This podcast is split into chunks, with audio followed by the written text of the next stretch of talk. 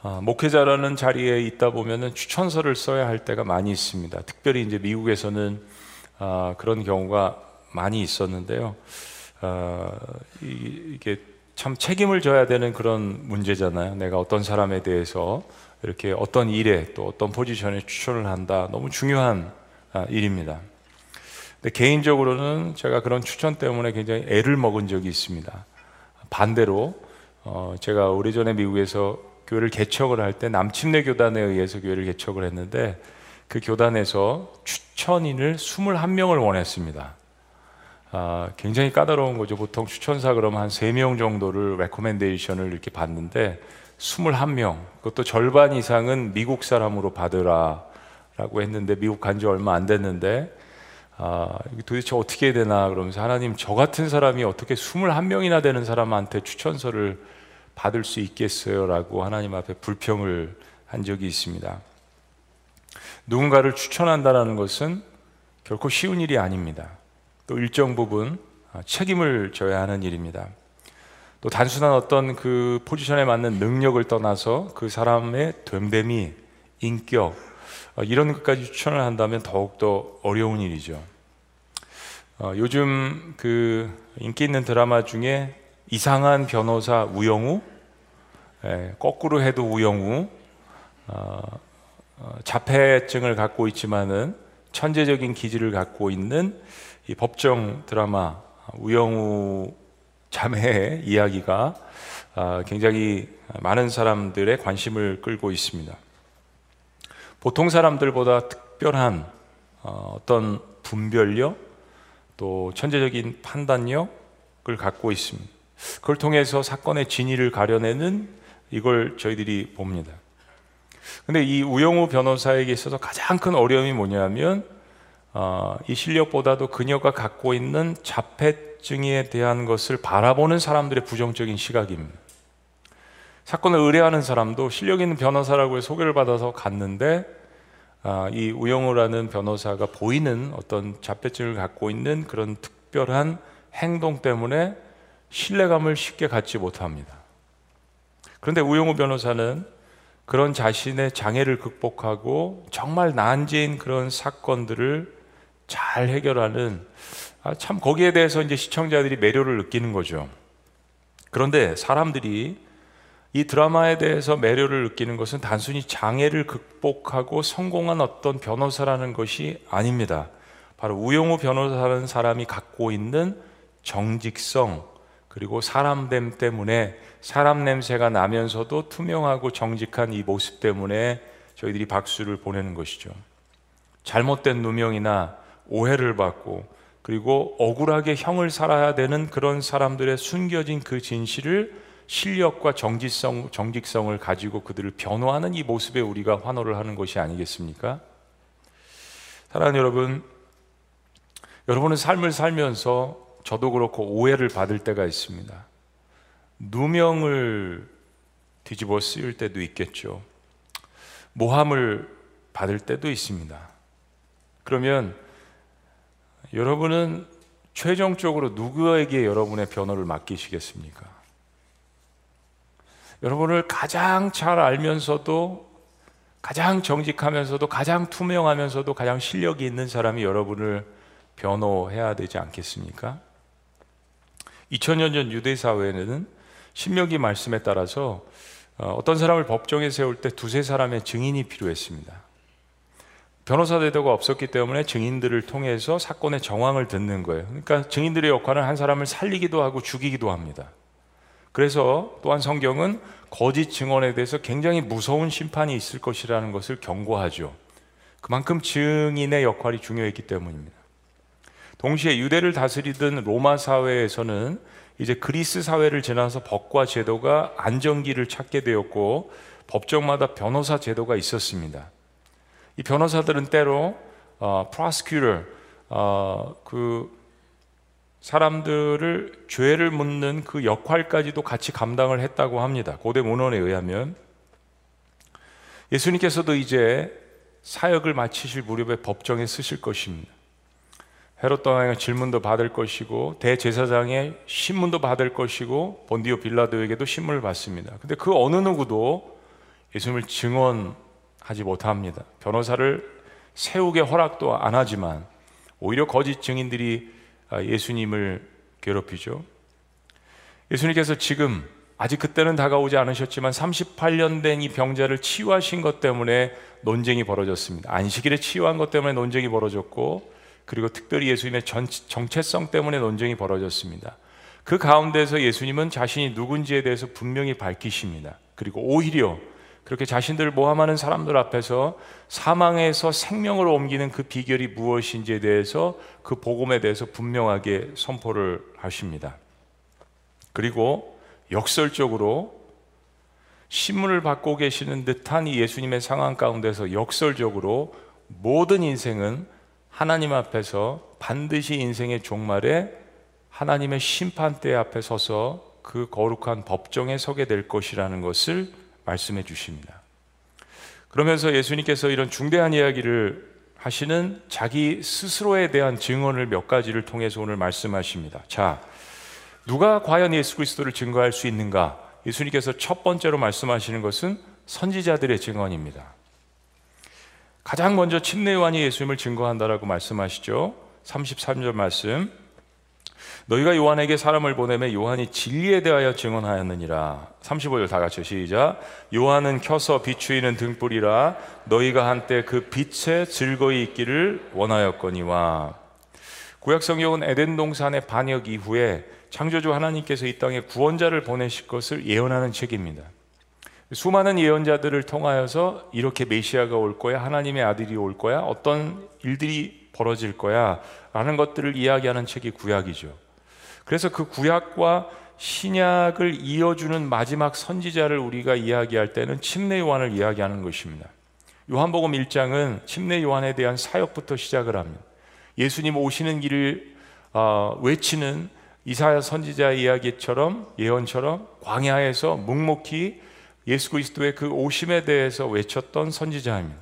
그리고 그렇게 외치는 가운데서 어느 날 침, 어, 침례 요한이 침례를 주는 그 요단강가에 예수님께서 찾아오셨습니다. 그리고 침례 요한은 다시 한번 그가 예비했던 그러나 지금 눈앞에서 보고 있는 예수 그리스도에 관해서 이렇게 이야기합니다. 1장 29절 이튿날 요한이 예수께서 자기에게 나오심을 보고 이르되 보라 세상죄를 지고 가는 하나님의 어린 양이로다. 내가 전에 말하기를 내 뒤에 오는 사람이 있는데 나보다 앞선 것은 그가 나보다 먼저 계심이라 한 것이 이 사람을 가리킴이라. 침례와는 오실 예수 그리스도에 대해서 예언을 했지만 이제 그 오신 예수님을 보고 이 땅에 오신 그 예수님을 보고 저분은 하나님의 아들이라고 선포를 하셨습니다. 그리고 저분이야말로 지금 내가 회개하라고 천국에 가까웠다라고 외쳤는데 여러분이 회개하는 그 모든 것들 여러분의 모든 죄들을 다 뒤집어 쓰시고 자기 스스로 십자가에 희생하실 하나님의 어린 양이라는 것을 선포했습니다.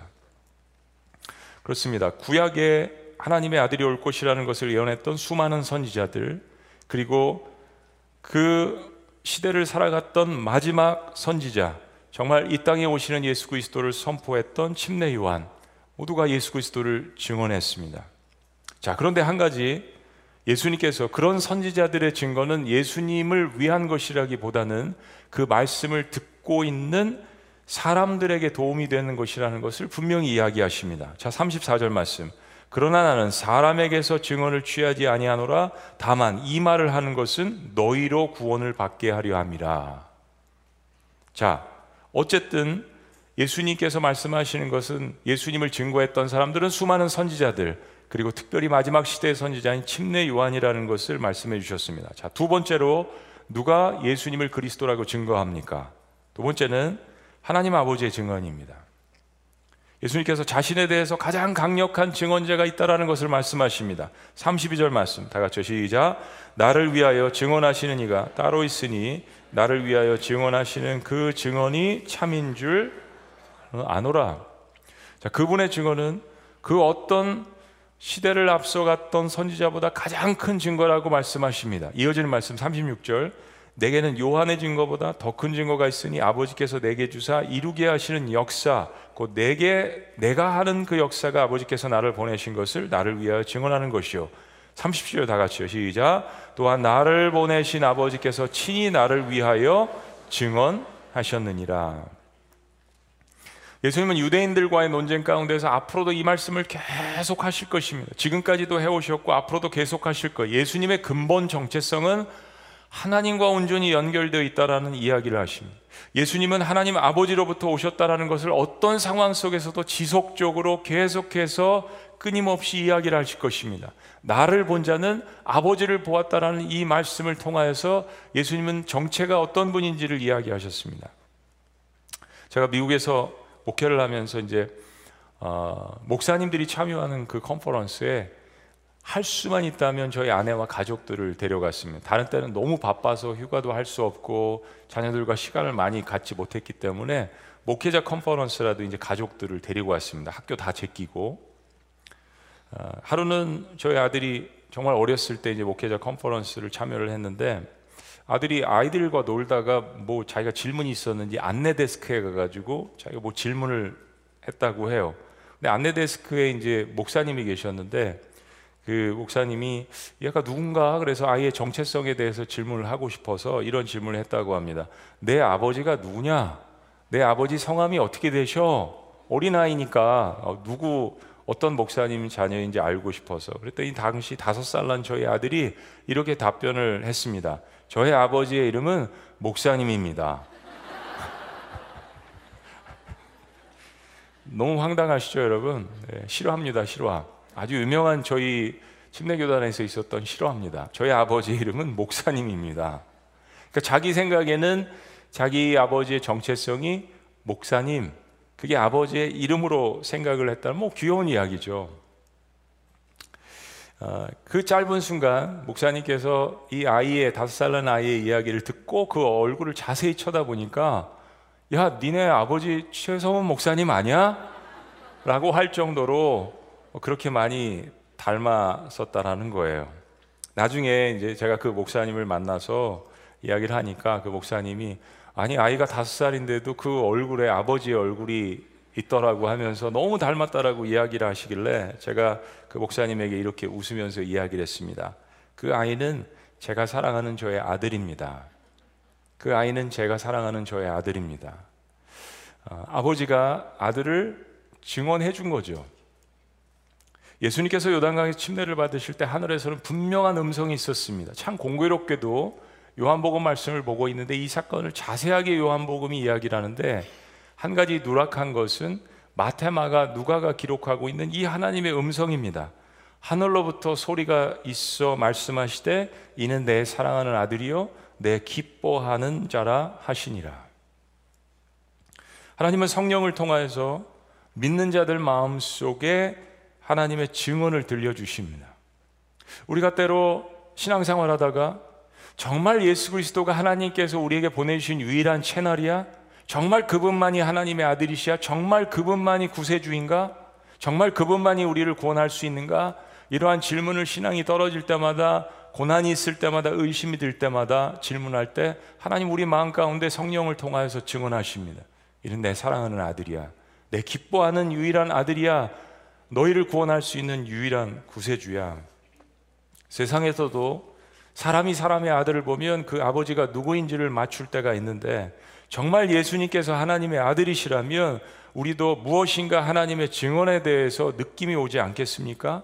이는 내 사랑하는 아들이요, 내 기뻐하는 자라. 세 번째, 어, 예수 그리스도를 누가 증언하겠습니까? 세 번째 증언은 성경의 증언이라고 예수님께서 말씀하십니다. 자, 39절 다 같이요. 시작.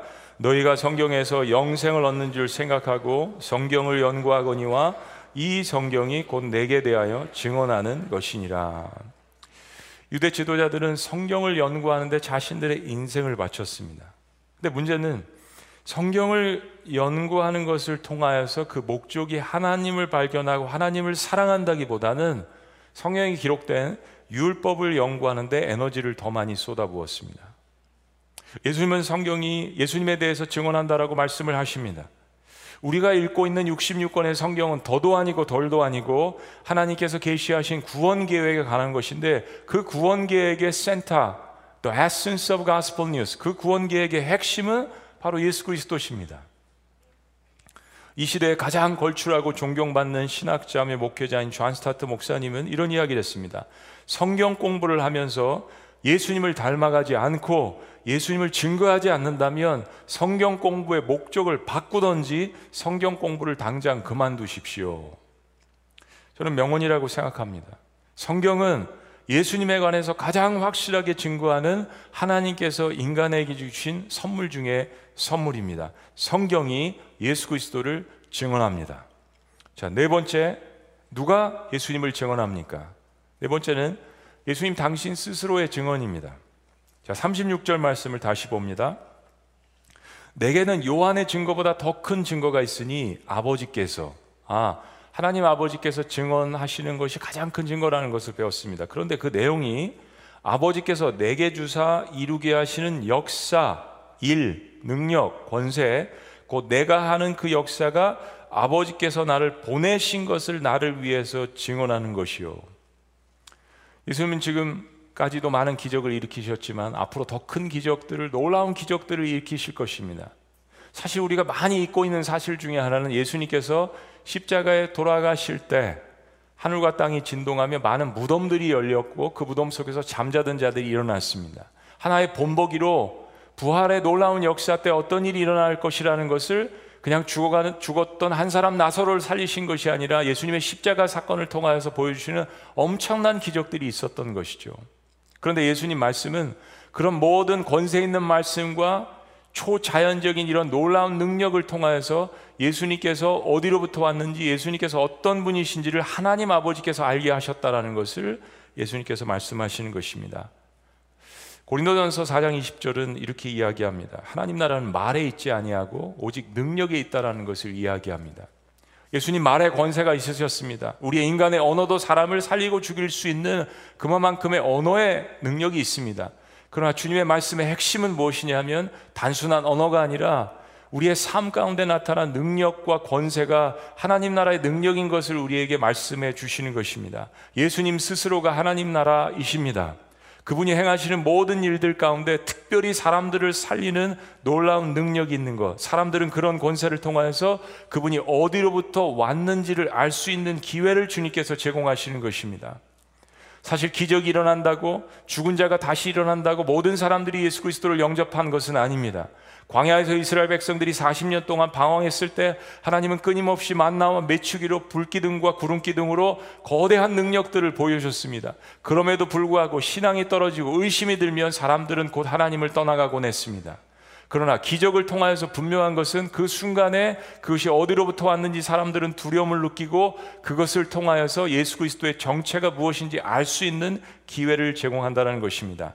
선택과 판단은 인간의 몫입니다. 물론 기적을 체험하는 그 책임도 인간이 지어야 하는 것입니다. 자, 다섯 번째 예수님에 대한 증언은 모세의 증언입니다.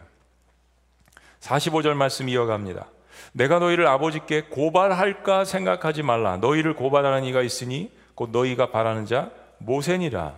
모세를 믿었더라면 또 나를 믿었으니 이는 그가 내게 대하여 기록하였음이라. 증언하였다는 거죠. 모세도 47절 다 같이요. 시작. 그러나 그의 글도 믿지 아니하거든 어찌 내 말을 믿겠느냐 하시니라. 여러분 예수님 굉장히 도발적이십니다. 마치 죽기를 작정한 사람 같아요. 예수님을 죽이기로 혈안이 되어 있어서 하나라도 꼬투리를 잡고 법정에 세워서 거짓 증인들을 세우고 사형을 언도하려고 하는 사람들 앞에서 이게 보통 사람 같으면 할 수 있는 일일까요? 도발을 하십니다. 엄청난 도발이죠. 지금 예수님을 죽이기로 작정하고 법정에 세우기를 원하는 사람들과 정면 승부를 펼치시는 겁니다. 그러시면서 더 도발을 하시는 것은 어, 내가 너희를 아버지께 고발할까 생각하지 말라. 고발할 수 있지만 거기까지 가지 않아도 돼. 너희가 그토록 존중하고 사랑하고 하나님 다음으로 생각하는 모세가 너희를 고발한다. 여러분 이거는 정말 그 자리에서 이 분노와 증오심을 유발시켜서 예수님을 향해서 돌을 던지게 만들 수 있는 그런 이야기입니다. 모세가 누굽니까? 이스라엘 백성들을 광야에 40년간 인도한 사람. 시대의 선지자요. 제사장의 역할까지 감당하며 예언자의 역할을 감당한 모세, 창세기부터 신명기에 이르는 모세 오경을 기록한 대표 저자입니다.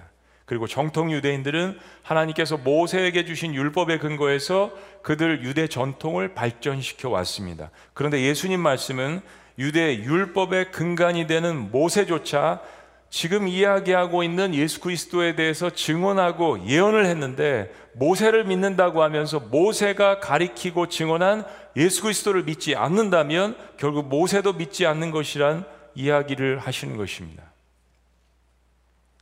참 예수님께서 우리의 삶 가운데 다가오실 때는 심령을 찌르실 때가 있습니다. 저는 이 격려라는 부분도 그렇다고 생각합니다. 특별히 하나님이 하시는 격려라는 것은 인생의 어떤 부분이 잘못 가고 있는지, 어떤 부분이 고장나 있는지를 보여주시는 것입니다. 그게 우리를 죽이려고 하고 낭떠러지 밑으로 몰고 가셔서 쓰러뜨리려고 하시는 것이 아니라 그 썩어가고 있는 부분들을 보게 하시고 그 부분들을 치료하신다라고 주님께서 말씀하시는 거예요. 이 말씀 역시 정통 유대교인들이 유대 종교 지도자들이 어떤 부분이 잘못되어 있는지를 주님께서는 그 마음의 심령을 들여다보게 하시고 일침을 가하시는 것입니다. 모세도 메시아를 증거하지 않았느냐? 히브리서 말씀처럼 모세가 그가 받는 그 고난 가운데서 예수 그리스도를 보았다라는 말씀이 있지 않습니까? 구약에 있는 수많은 선지자들이 가리키는 그 방향이 메시아 예수 그리스도 하나님의 아들 곧 나를 가리키는 것인데 너희가 그토록 사랑하는 하나님 다음으로 존중하는 모세가 가리킨 이야기도 믿지 않는다면 너희들은 하나님을 믿지 않는 것이 아니냐라는 예수 그리스도의 일침의 말씀입니다. 이 증언에 대해서 이야기하시면서 예수님께서 어, 수많은 유대 종교 지도자들이 예수님을 받아들이지 않는다는 말씀을 하십니다. 네 가지로 이야기하세요. 첫째는 예수님이 영원한 생명을 주시는 분인데 예수님께 다가오, 다가오지 않는다라고 이야기합니다. 자, 40절 말씀. 다 같이 시작. 그러나 너희가 영생을 얻기 위하여 내게 오기를 원하지 아니하는도다. 이 말씀 속에는 알면서도 기득권을 포기하기 싫어서 오지 않는다는 의미가 포함되어 있습니다. 빛이 세상에 오매 세상이 어둠 가운데 있음에 깨닫지 못하니라. 이 말씀도 있고요. 근데 오셔서 말씀을 선포하시고 오셔서 능력을 보여주시는데도 불구하고 부인하는 거죠. 자, 두 번째는 하나님을 사랑하는 마음이 애초에 없었다라는 것을 지적하십니다. 42절 시작. 다만 하나님을 사랑하는 것이 너희 속에 없음을 알았노라. 내가 알았노라. 엄청난 도발입니다. 사랑하는 것이 없다. 하나님을 사랑하는 것이 없다. 세 번째 지적은 더 나갑니다. 영적 간음에 대해서 지적하십니다. 43절 말씀 다 같이 시작. 나는 내 아버지의 이름으로 왔음에 너희가 영접하지 아니하나 만일 다른 사람이 자기 이름으로 오면 영접하리라. 그동안 히브리 민족 가운데 있었던 역사, 광야에서 그 수많은 하나님의 위엄과 하나님의 존재를 기적을 통하여서 보여주셨음에도 불구하고 이스라엘 백성들은 하나님께서 안 계신 것처럼 느껴졌을 때, 때로 하나님께서 자신들의 기도에 응답을 안 하시는 것처럼 느꼈을 때, 하나님께서 침묵하시는 것처럼 여겨졌을 때, 그들의 마음은 이방신 가운데로 마음을 옮겼습니다. 만일 다른 사람이 자기 이름으로 오면 영접하리라. 적그리스도에 대한 예언도 될 수 있는 것이죠. 영적 간음입니다. 네 번째는 사람에게서 스스로가 영광을 취하고 하나님께 영광 돌리지 않는다라고 말씀하십니다. 44절 말씀. 다 같이 시작. 너희가 서로 영광을 취하고 유일하신 하나님께로부터 오는 영광은 구하지 아니하니 어찌 나를 믿을 수 있느냐? 사랑하는 여러분. 유해인들의 입장에서 보았을 때 이 이야기를 들으면 예수님을 십자가에 매달만 하겠습니까? 그렇지 않겠습니까? 솔직하게 말씀해 보세요. 매달만 하죠. 매달만 하죠. 너희끼리 서로 시기하고 질투하고 서로가 조금씩 갖고 있는 권세가 있다면 영광을 위해서 그것을 취하는 너희. 그리고 하나님의 은혜가 은혜인지도 모르고 그 영광을 사람에게 돌리고 자기 자신에게 돌리고 하나님께는 영광도 돌리지 않는 너희들 유대 종교 지도자들의 모습. 이걸 지적하신 겁니다. 율법을 그들의 생명처럼 여기면서도 그 율법이 가리키는 방향이 무엇인지 구분하지 않는 그러나 알면서도 사람들에게 그것을 가르치지 않는 자신도 실행하지 않는 너희들은 하나님을 사랑하는 것이 없다. 감히 누가 유대 종교 지도자들 앞에서 이런 이야기를 할 수 있을까요?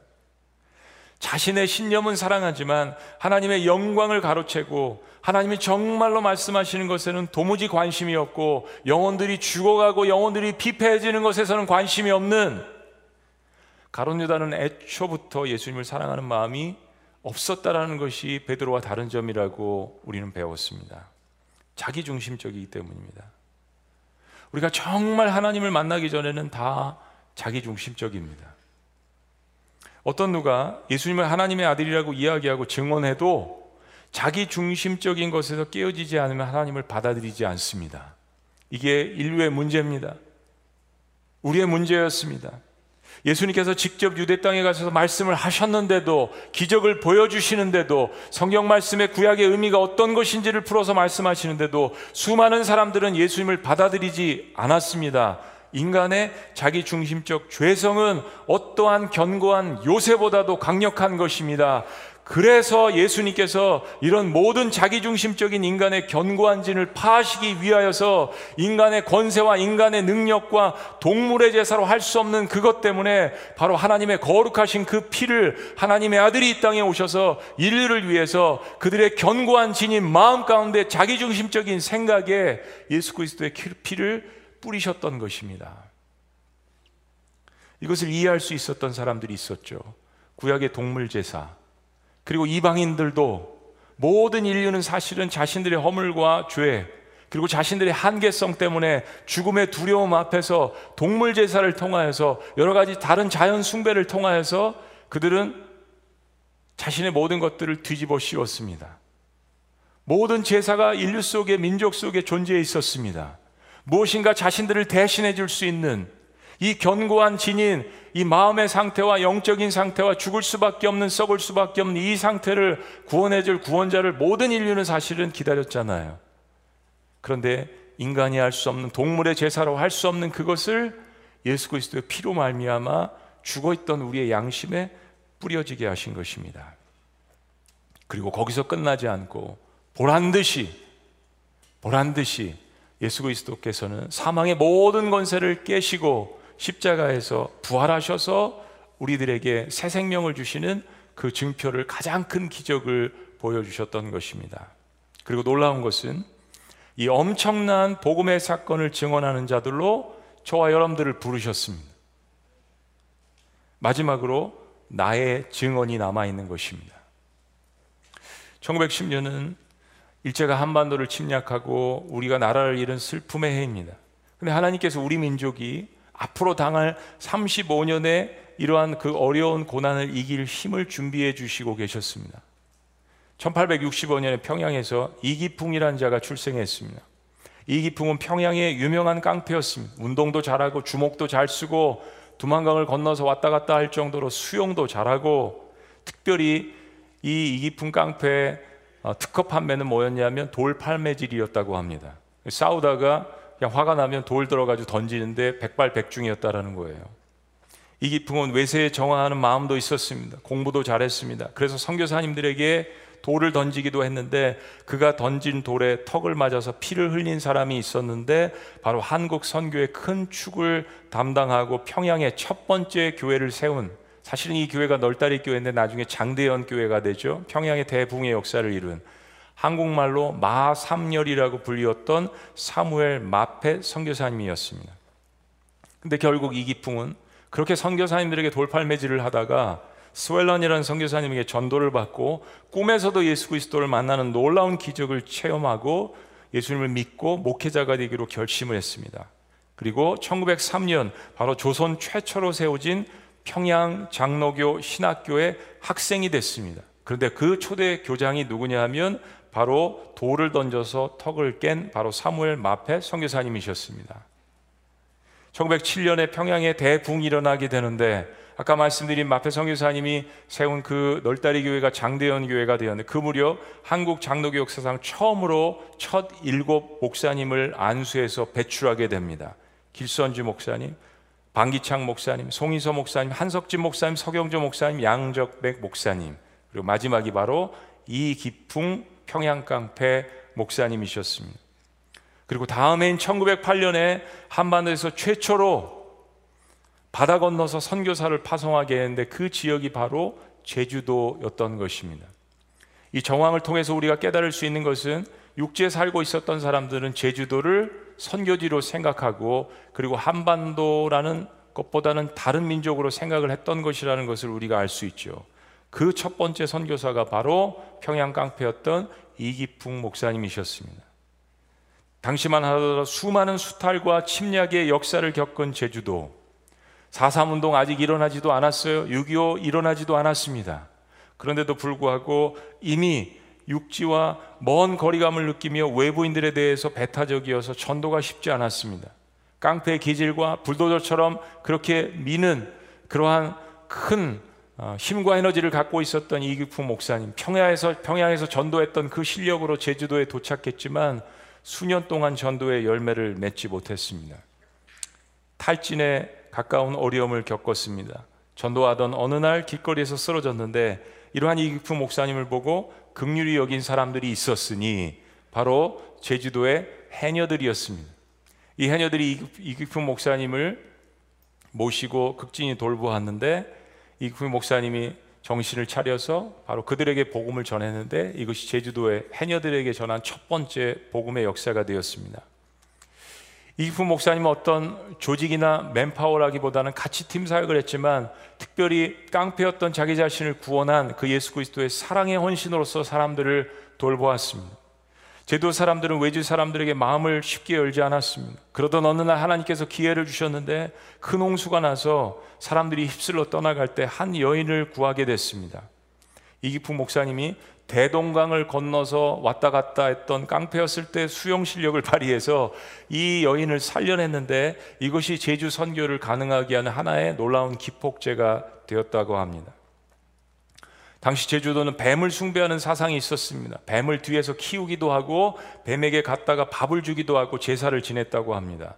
그 이익풍 목사님은 이것이 영적 전쟁인 것을 알고 몽둥, 몽둥이로 뱀을 때려잡으면서 사람들에게 미신에 대한 두려움들을 제거해 주었습니다. 우리 금요일 날 우리 김태형 목사님을 통해서 배우셨던 것처럼 부족들을 제거할 때 이러한 것들을 제거할 때 사람들 마음 가운데 많은 두려움이 있다라는 것을 여러분 들으셨습니다. 이기프 목사님과 사모님은 신의의 은사와 기도의 은사와 사랑의 은사를 가지고 예수 그리스도의 복음을 증거하는 사역자로서 제주도 선교의 첫 미랄이 되셨습니다. 유명한 깡패였던 평양의 깡패를 예수 그리스도를 믿게 하시고 하나님께서는 우리나라의 첫 번째 선교사로 삼으셔서 복음의 불모지였던 제주도까지 내려가게 하셨습니다. 이기풍 목사님이 제주도를 방문한 지 114년 만에 우리 지구촌 교회가 제주도 블레싱을 시작하게 되는 것입니다. 작년 32개 팀, 청년 21개 팀, 53개 팀이 450개 교회와 연합해서 53개 미자립 교회를 돕습니다. 처음에는 미자리 교회만 도우려고 했는데 제주도에 있는 많은 목사님들이 목사님 우리도 힘들어요. 기존에 존재하는 교회들도 팬데믹 상황 가운데 너무 위축됐고 제주도 전도가 너무 힘들어요. 우리 다 같이 모여서 축제하면 안 될까요? 그래서 컨벤시아를 도움을 빌리고 같이 함께 집회를 합니다. 저는 금요일에 성안교회라는 곳에 집회를 하는데 우리 청년들만 놓고 집회를 하는데 바로 그 교회가 이기프 목사님이 114년 전에 개척한 교회 지금은 제주도에서 가장 큰 교회입니다. 현재 제주도에는 최근에 30년간 400개가 넘는 교회가 세워지긴 했지만 80%가 미자립 교회입니다. 청년들이 전무합니다. 청년들이 존재하는 교회가 15개 교회 정도밖에 되지 않습니다. 다음 세대가 없습니다. 여전히 우리나라에서 가장 먼저 선교사를 파송했지만 가장 복음화율이 낮은 지역, 전도가 어려운 지역입니다. 금요일 날 제주도 출신이면서 목회자가 되셨던 김태평 목사님의 간증, 이 귓가에 맴돕니다. 제주도 사람으로서 예수 그리스도를 믿는다는 것이 어떤 의미인지, 재산을 포기한다는 의미, 가족을 떠난다는 의미, 조상 공경을 하지 않는다는 오명을 뒤집어 쓴다는 의미, 많은 것을 포기하고 예수 그리스도를 영접하고 결국에는 자신을 힘들게 했던 가족들에게 복음을 증거했던 간증을 들었습니다. 그런데 김대표 목사님의 간증이 다른 사람들과 다른 것이 하나 있죠. 대학교 1학년 때 예수님을 영접했습니다. 어, 나에게 예수 그리스도를 영접한 사람이 너무 감사합니다라는 것이 일반 통상적인 간증인데 김태형, 김태형 목사님 뭐라고 간증하셨어요? 내가 1학년 때 예수 그리스도를 영접한 그 사건이 말하는 의미는 대학교 1학년 때까지 어느 누구도 나에게 예수 그리스도를 증거한 사람이 없었다라는 의미입니다. 라는 역설적인 이야기였습니다. 예수님께서 오늘 우리들에게 한 가지 도전을 하십니다. 누가 나를 증거할 것인가? 누가 나를 대신해서 변호할 것인가? 누가 나를 자랑해 줄 것인가? 누가 나를 증언해 줄 것인가? 주님께서 우리에게 도전하고 물으시는 것입니다. 사랑하는 여러분, 한 가지 우리가 기억해야 될 것이 있습니다. 지금 우리가 예수 그리스도를 사랑하고 자랑하고 예수 그리스도를 대변하고 예수 그리스도를 힘차게 증거하고 신나게 증거하지만 마지막 때가 올 때 우리 모두는 예수님 말씀하신 것처럼 하나님의 백보자 심판대 앞에 설 것입니다. 그때 누가 저와 여러분들을 변호해 줄 것입니까?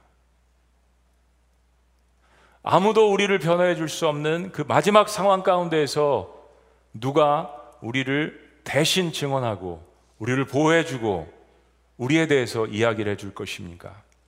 바로 예수 그리스도의 핏부림을 받은 사람들을 향하여서 하나님은 거룩한 심판자의 시계 심판으로 공의로 정의로 나아가셔야 하지만 예수 그리스도께서 우리에게 뿌려주신 그 보혈을 믿는 사람들에게 사망에서 생명으로 옮긴 자들에게 하나님께서 반드시 이렇게 말씀하실 것입니다. 내 아들을 통하여서 내가 증언하는데 너는 내 사랑하는 아들이요, 내 사랑하는 딸이요, 내가 기뻐하는 자라. 우리가 예수 그리스도를 증거할 때 마지막에 하나님께서 우리를 변호하실 것입니다. 기도하시겠습니다.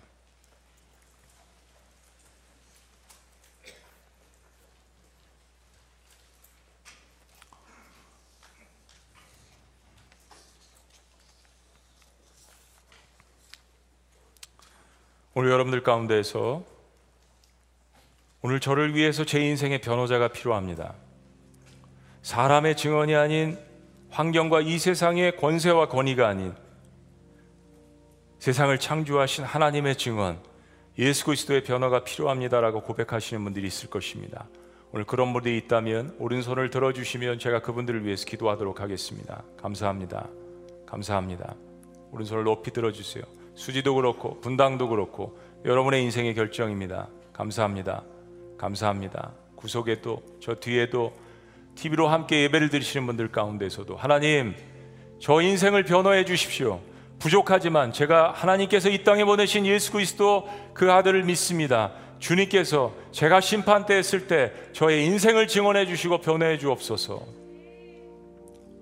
기도합니다. 살아계신 하나님, 오늘 이 말씀을 듣고 인생을 하나님 앞에 드리며 주님께서 이 땅에 보내신 예수 그리스도를 영접하며 마지막 심판 때 부족하고 허물 많고 죄 많은 인생이지만 심판대 앞에 섰을 때 예수 그리스도의 피를 통하여서 저를 보호하여 주시고 하나님께서 제 인생의 증언자가 되시는 것을 믿습니다라고 고백하는 하나님의 영혼들 가운데 주님께서 저들 인생을 책임져 주시옵소서 우리의 구원자 되신 예수 그리스도 이름으로 축복하며 기도합나이다.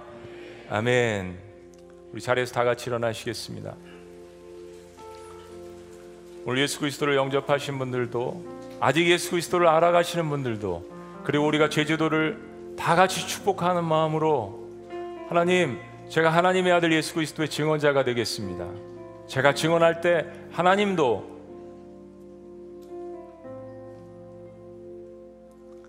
하나님도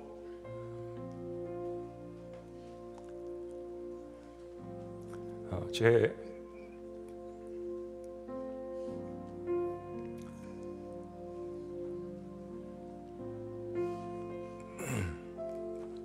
인생의 어, 증언자가 되어 주십시오 하는 기도가 우리 가운데 있기를 원합니다. 우리 찬양 주님 앞에 그런 마음으로 올려드렸으면 좋겠습니다. 누가 그들을 위해 울어줄고 우리 함께 고백하며 찬양합니다. 주님은 이 땅에 빛으로 오셨네. 이 땅에 빛으로 오셨네.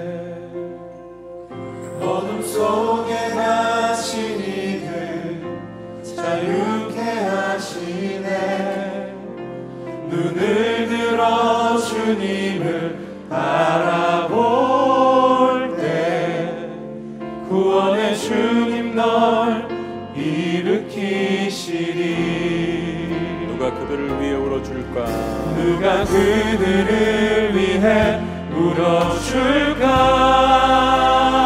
우리가 고백합니다. 주님의 눈물을 가진 자 주님 다시 일어나. 예수의 생명 전하기를. 주님의 눈물. 주님의 눈물 내게 주소서. 주님은 이 땅에 생수로 오셨네. 주님은 이 땅에 생수로 오셨네. 목마름에 지친 자들. 목마름에 지친 자들. 주님 저입니다. 채워주시네. 눈을 들어. 눈을 들어 주님을 바라보 고백합니다. 생명의 주님. 생명의 주님 널 주님께서 우리에게 질문하십니다. 누가 그들을 위해 울어줄고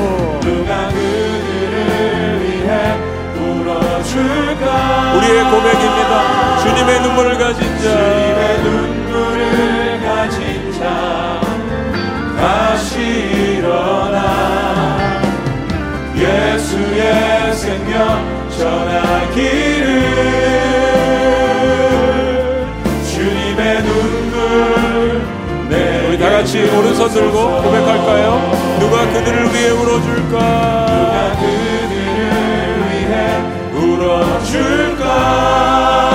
우리의 고백입니다.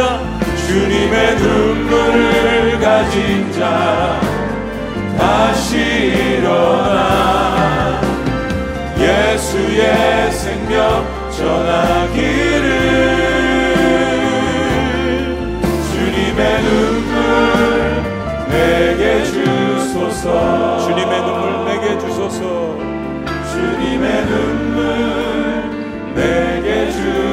주소서 주님의 눈물 내게 주소서.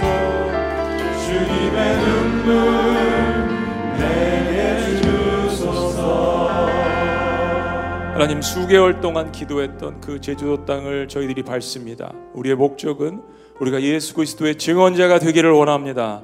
수많은 수탈과 침략과 아픔과 전쟁과 상처가 있는 그곳에 우리의 힘으로는 할 수 없지만 우리의 마음 가운데 뿌려주신 예수 그리스도의 보혈로서 그 이름으로서 나아갈 수 있도록 주의 백성들을 축복하여 주시옵소서. 누가 그들을 위해서 울어줄 거라고 주님께서 질문하셨을 때 주님 내가 부족하지만 예수 그리스도의 눈물을 가졌습니다. 그런 심정으로 제주도 땅을 밝게 하여 주시고 이 땅에서도 같이 함께 기도하는 하나님의 백성들의 연합함을 통하여서 450개 교회가 다시 한번 힘을 얻을 수 있도록 역사하여 주시옵소서. 미자립 교회들이 일어날 수 있도록 주여 인도하여 주시옵소서. 이기품 목사님에게 임하였던 성령의 역사가 수요일 밤과 금요일 밤과 그리고 무엇보다도 함께 교회들을 방문하며 사역하는 모든 팀 가운데 이루어질 수 있도록 역사하여 주시옵소서. 날씨와 기후와 환경과 모든 사역팀들에게 성령께서 동행하여 주시고 예수 그리스도의 보혈의 역사를 통하여서 악한 귀신의 역사를 쫓아내며 하나님께서 부어주시는 놀라운 이름의 권세를 사용할 수 있도록 주여 인도하여 주시옵소서. 이제는 우주 예수 그리스도의 은혜와 하나님 아버지의 극진하신 사랑과 성령님의 감화 교통 놀라우신 역사하심이 누가 제주도 땅을 위해서 울어줄고 누가 그들을 향하여서 나의 대언자가 될까 라고 물으실 때 주님 부족하지만 제가 하겠습니다. 제가 예수 그리스도의 생명을 지녔으니 제가 그 일을 대신하겠습니다. 주님의 증언자가 되겠습니다라고 고백하며 기도하는 주님의 모든 백성들의 위대한 고백 위에 지금부터 영원토록 함께 하실 것을 간절히 축원합니다. 아멘.